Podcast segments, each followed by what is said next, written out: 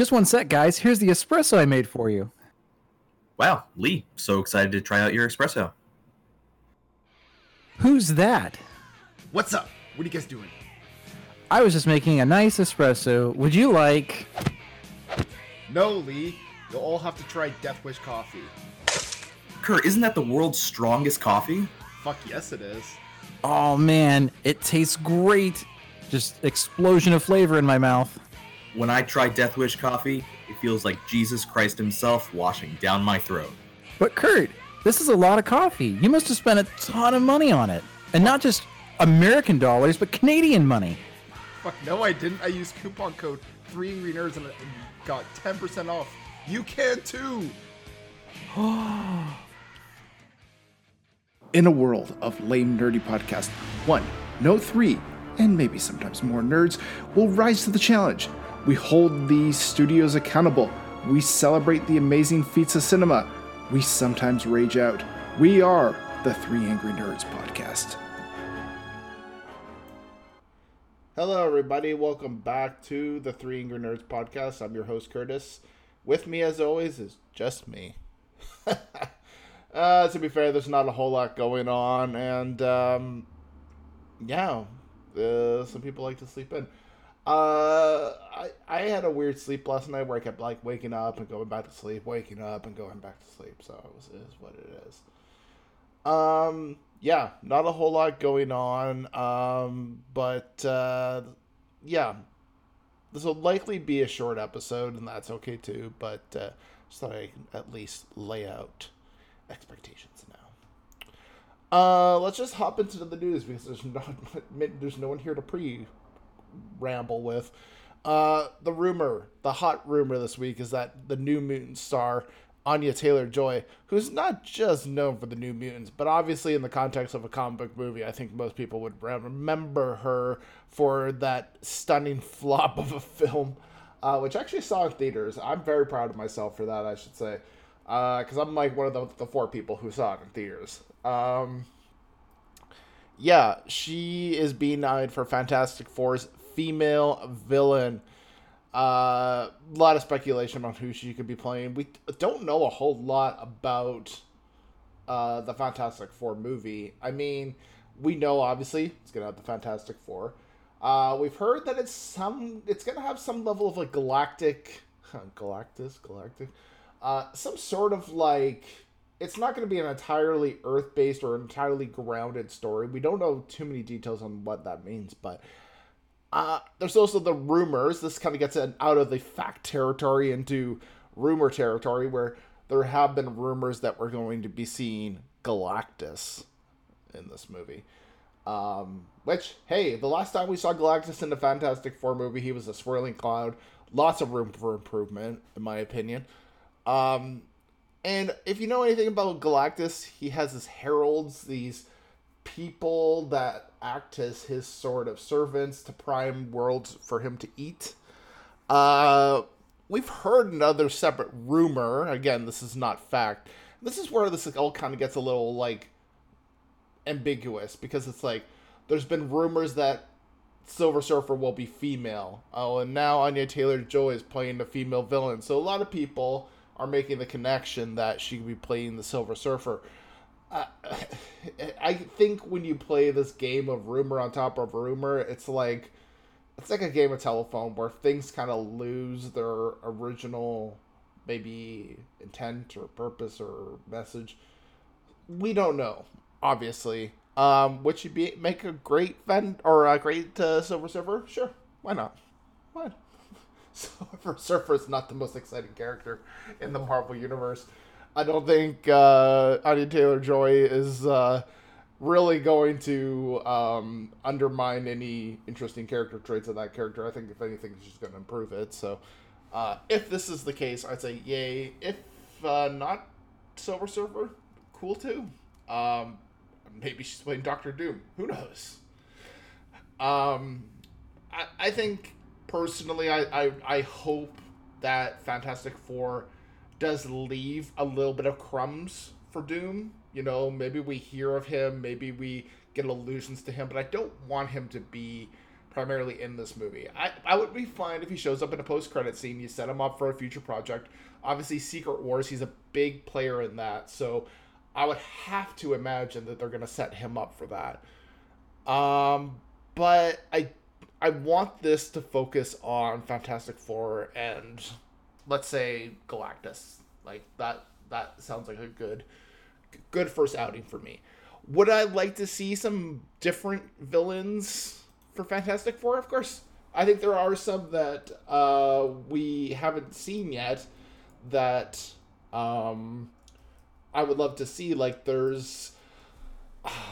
I mean, we've seen Doctor Doom and Galactus in the in the previous Tim King movies, uh, so I, really didn't need to see them again. But like, Annihilus, uh, Mole Man, even Kang the Conqueror in the MCU now, Namor also in the MCU, uh, Puppet Master, Molecule Man. Like, there are different villains that we could see in this. I'm a little surprised that we're go- that potentially we're going back to Galactus. Um, I would have been fine with like I think Annihilus would have been actually a really cool like first villain for the Fantastic Four, but I mean, obviously there's sequels. Uh, and a lot of their villains have been done already, like Klaw or Ego the Living Planet, so it does kind of obviously limit them. Um, Terrax the Tamer would also be a good one too. I'm just spewing things, but Terrax is also a Herald of Galactus, so we could potentially see him too that's not a that's not entirely out of the realm of possibility. I'm just spitfiring here, but um, yeah. Uh, speaking of Fantastic Four and Doctor Doom, Mad Men star Jon Hamm expresses interest in playing Doctor Doom. Sure, he's a great actor. If he wants to join the MCU, I'm pretty sure Kevin Feige is going to be like, "Let me grab the door for you, sir." Uh, he's he's not going to say no. Uh, and the thing with the Doctor Doom too is I need an actor who's okay with wearing that mask, because if there's an actor who's like, no, you gotta show my face, fuck that shit. No, Doom wears masks. Fuck no to this bullshit of all these actors nowadays wanting to show their faces and not wanting to wear the masks of the heroes or villains or whatever. I mean, I get it for certain characters, I'm fine with it, but like fucking Spider-Man takes his fucking mask off so many times, so you see it's Tom Holland, and I'm like, no, he's Spider-Man. He's supposed to wear his mask all the time. Fuck. it's like, it's like the biggest disconnect in any of these comic book movies. It's like, you need to have, you need to show the star of your movie like the reason you spent five million dollars on this actor or whatever it is, and. uh you know, at the same time too, like the the canon of these movies dictates that yeah, these characters wear masks and wear things to hide their identity, but yeah, so I, whoever they get for Doctor Doom better fucking wear that mask. I am not dealing with no bullshit of like Julian McMahon showing his fucking face throughout the movie, and it's like, no, he's got to be Doom. He's got to wear the mask. That's that's a non-negotiable. So Jon Hamm, you better be okay with wearing that mask because you have to. Uh, I'm changing things around a little bit in my own notes because I realize it makes more sense to talk about. Dave Filoni is now the CCO. Chafe, chafe. He's chafing all, the, all over the place. Chief Creative Officer of Lucasfilm. Good for him. Good for him. He's moving into the big leagues. Dave Filoni, obviously, he's been slowly but steadily showing that he's he's got what it takes to understand Star Wars and and guide them into whatever is happening next. Would be nice if we saw some movies again. I'm not saying I don't like the Disney Plus shows, but Jesus fucking Christ, there is something to be said for sitting in a movie theater and eating some popcorn and watching a fucking Star Wars movie. And I have done that in fucking since. Well, I was gonna say Solo, but there was also uh, Rise of Skywalker. But I guess less said about that the Um, yeah. So, yeah. I don't know. Come on, Dave Filoni, give me some movies to watch. Uh, next up, Melissa Barrera has dropped out of Scream 8 amid controversial comments on the Israel Palestine conflict.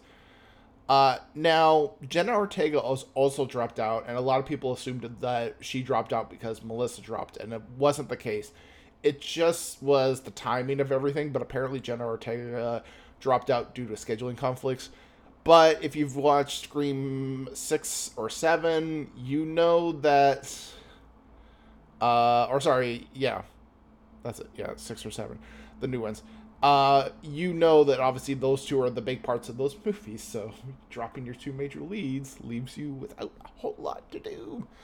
Um, I'll be really interested to see how they explain their not being in these movies. The whole Melissa Barrera thing, I know everyone's got different kind of views on it. My view on it is when you're working for a big studio, you gotta be careful with what you say. And that goes for anybody. If you're working for a big company, you don't go out there making com- making comments that are going to get you into trouble. You know, you want to go make those comments in private to your friends, sure. No one can stop you. But you're an actress. You're somebody who's representing a brand and a company. To make comments like that is obvious, in my opinion, a little blatantly kind of just disrespectful because you you are representing not just yourself so if you want to start mixing in your opinions with your brand, how you represent yourself to the company, you got to be careful because you're gonna start pissing some people off. So I don't know. Obviously, everyone's gonna have a different take on this. Some people are like supporting her and all this, and I like that's that's fine. But my whole thing is, it's like this is no different than if I were to go work for a big Fortune 500 company and then I start going out and be like, "Cool, I support controversial decisions." Like no, you you gotta. This, this is the same for anybody, honestly. You know, uh, you you always have to be a little careful. Hey Spark, have you listened to the newest album by um, Smash Mouth? No, I haven't gotten my copy. Your, um, who you're kind of having your your conflicts with. Anyways, uh, sorry, I started running into an ad that's not supposed to play yet. Um, yeah, and then Scream Seven will reportedly have Neve Campbell and Patrick Dempsey returning Sure. I mean, obviously, Neve Campbell's going to cost him a pretty dime. Not sure about Patrick Dempsey, but I'm sure he'll cost a pretty dime too. Um, yeah, why not? I think I would also be totally okay if they just brought in new uh, new characters too, but something tells me that they, they don't want to do that. But Patrick Dempsey was in Scream 3, I believe. Yeah. Um. Yeah, because he didn't do Scream 4 because he was filming Transformers Dark of the Moon. Talk about a bad decision. Um. Yeah. So yeah, his character. Um, yeah, he was in. Uh, yeah. Yeah, he. I think he's like Sydney's uh, husband. I think, because like they kind of allude in in the the first Scream reboot, the 2022 film, uh, that she's got a husband, but they don't really confirm too much information and um, yeah, and then I think in the movie from this year they mentioned that they're in hiding. So I don't know if it's outright confirmed that they're married and hiding, but I think it's like, I mean, I would be more shocked if they weren't at this point. But yeah, I think you're supposed to imply that Sydney and Mark got married after Scream Three and did their thing. So I don't know would it be in you know also too like that could make sense story wise i mean people have been after the original people for far too long and um, you could potentially um, you know tell a story where ghostface goes after her and her family. Sure. I wouldn't be okay i would be okay too if they sold brought in some new characters and stuff but you know that also kind of sucks too because there are some actors in this that were in the last movie that would probably like to come back and probably would like to work so we'll see i'm very curious how this is going to pan out because obviously they were going to continue on the story from the scream uh scream 7 which came out this year but i should rewatch that now. Maybe it might give me some inspiration on what they're going to do next. My bad. My bad. Um but yeah uh, speaking of casting, uh, Superman Legacy. We have Nicholas Hoult as Lex Luthor, which sure. Uh, I I have no problems with this. Obviously, Nicholas Hoult is a great actor. He kind of got the short end of the stick in those X Men movies, but I mean, there were a lot of great actors and actresses in that movie that uh, have gone on to uh, other great roles. So, and I mean, he's done other stuff afterwards, obviously, but like, I don't know. I was kind of like, hmm, it's very interesting that a guy who was in a critically panned movie would be doing something like that. But, anyways. Uh, Gabriella De Faria will play the engineer, uh, who, uh, you know, kind of has a bit of a, will be a bit of a villainous role, I'm assuming. Uh, Sara Sampaio will be playing Eve Teschmacher, who is uh, Lex Luthor's kind of like right hand woman. Uh, and then Skylar Gisondo is tapped for playing uh, Jimmy Olsen.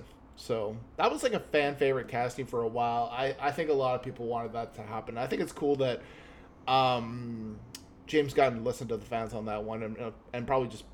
I, obviously, I don't think he's going to go and be like making an offer just based on what fans are saying, but I think it's probably enough to bring him in for a reading and see what he thinks. So obviously they they got along quite well, and uh, James Gunn hired him for the role. So I think it's cool a cool win for comic casting, as uh, some deep cut fans may know. James Gunn also took my consideration for uh, Drax back in the day. Uh, I would have mentioned back when I was writing on comicmovie.com that they hired um, not Dave Bautista because he was the one that got the role, Jason Momoa and uh, later James Gunn confirmed that he had actually saw the fan casting and, and, and decided to bring him in. So it was kind of like a cool little bit of like, oh, that's that's interesting. That's it's interesting how the how these things work. You know, sometimes people can inspire filmmakers to at least bring somebody in. If I was a filmmaker, I would be all about it. Like, you're doing my work for me. Thank you. I mean, yeah, sometimes people are like, bring in this actor that's now 20 years older and probably is aged out of the role, but like sometimes it makes sense. Sometimes it works. Uh, Jackie Chan, or no, we still got a little bit of Superman stuff to talk about. What the fuck am I doing? I'm, we're not talking about Jackie Chan yet. Uh, sorry. Uh, Perry White hasn't been cast. Mom, Pa Kent haven't been cast. Apparently, they're looking for Stephen Lombard who's kind of like a comic relief character who works at the Daily Bugle. Or not Daily Bugle, whatever it is, the newspaper. I can't keep up with the names of my fictional publications. Um, yeah. Honestly, uh, Pa Kent, get the guy that was, uh, he was in Guardians of the Galaxy. He was Peter Quill's uncle. He's worked with, um, with uh, James Gunn uh, tons of times. He was also in Gilmore Girls too. He was, um, yeah. Okay, maybe I'm. Maybe I'm just going. Anyways, I'm trying to figure it out. Who the fuck was playing? Um. Yeah. Or no, Peter's grandfather. That was it. Yeah. The guy who plays Peter's grandfather. That would be a great Pa Kent. He was played by. Oh, this fucking website doesn't tell me who he's play- who played him. I know the the actor. I just don't. Oh, God damn it! Why can't the internet give me information like I asked it to? Um. Okay, let's see. The Marvel Cinematic Universe fandom page better fucking have this information. Um, Greg Henry, that's the name. I would love to see Greg Henry as Kent. He's a bit of an unknown actor, but he is he he was in Gilmore Girls and other stuff, and he's done a lot of James Gunn work. And I'm not saying James Gunn should hire everybody he's worked with for these things, but I think in this case I'd make an exception. Greg Henry, play Kent. But I also see Kurt Russell playing Kent as well. That would also be good too. So we'll see. Um, Yeah. Uh, as for the others, I'm like, I don't care. I don't care. I don't know why I don't care about the others, but I just don't care. Uh, Jackie Chan and Ralph Macchio post video searching for the next Karate Kid. This is very interesting. Because uh, obviously Jackie Chan was in the reboot uh, with Will Smith's kid. Um, Will Smith's family is a loaded topic these days. Uh, and then Ralph uh, Macchio, who was in the latest Karate Kid uh, series on Netflix. So, uh, and obviously he was in the original movie. Sorry. So, mm, what does this mean for the story? I mean, are they finally going to combine those universes somehow? I mean, that would be kind of weird because there was like two Miyagi's then. I don't know, multiverse of Miyagi. Um, that's a would be a great title for a movie. I mean, might even be the the title of this episode, Multiverse of Miyagi's. Um, yeah. Uh, I think uh, I'd be really curious to see what this is because obviously they want to try to distance themselves from the show. Probably, I think they might want to do something outside of the show, especially as the show's going to wrap itself up, hypothetically, and you know, do its thing. Um, yeah. So that'll be interesting. We'll have to wait and see what happens there. But I'd be I'd be down to seeing a new Karate Kid movie. Not sure exactly what it would do, but um, yeah, I think it would be interesting to see what they what they do with those characters. But finally, speaking of bringing back uh, characters from the dead, Jason Bourne. There's a new Jason Bourne film in the works with the All Quiet on the Western Front director attached. Cool. Bourne movies just keep on going. The last couple, I think, have been little misfires creatively and, uh, commercially, but I mean, now is a good time. I think people would be interested to see good, solid action film in theaters. I mean, we have John Wick and other movies that are kind of showing that action movies are thriving still at the box office. So let's see what happens. All right, uh, let's take a quick break, and then we're going to come back and talk about a couple of reviews, and then we'll uh, wrap this episode up. Hey, Spark, have you listened to the newest album by Smash Mouth? No, I haven't gotten my copy yet. Oh, man, it's the bomb. Oh, I heard they were going to use this for that new movie with Mike Myers, Shrek. It's okay. I mean, it's no walking on the sun, though. Ah, a ghost. I'm the ghost of streaming future. What's streaming? You can magically play any song you want on almost any device. It's pretty cool. In fact, Amazon Music offers a three-month trial for new users to check out its vast selection. Amazon? Like the website that sells books? Yes, in fact, take a look. What's this? It looks like a remote control, but from the future. It's a device that you can stream on. In fact, why don't you go to http colon forward slash forward slash getamazonmusic.com forward slash three angry nerds so you can try the service for free for one month. If you don't like it, you can unsubscribe at any time. Wow, there's a lot here. Yeah, there is. What's dubstep? Okay, we're back from an extended break where maybe I listened to too many repeats of a song that I shouldn't have. I'm in a in a big Papa Roach s- stretch for a while. I don't know. Uh, it's 2004 all over again, maybe. um, all right. Uh, let's talk about uh, a couple movies this week. Not a whole lot. It's been kind of slow, but it's what it is. We did talk about Napoleon last week, so Napoleon is not a bad movie, but might be your thing. Uh, but the other thing that was uh, releasing this week, the other big major release was uh, Wish, and um, Wish is a very good movie. Um, I don't know.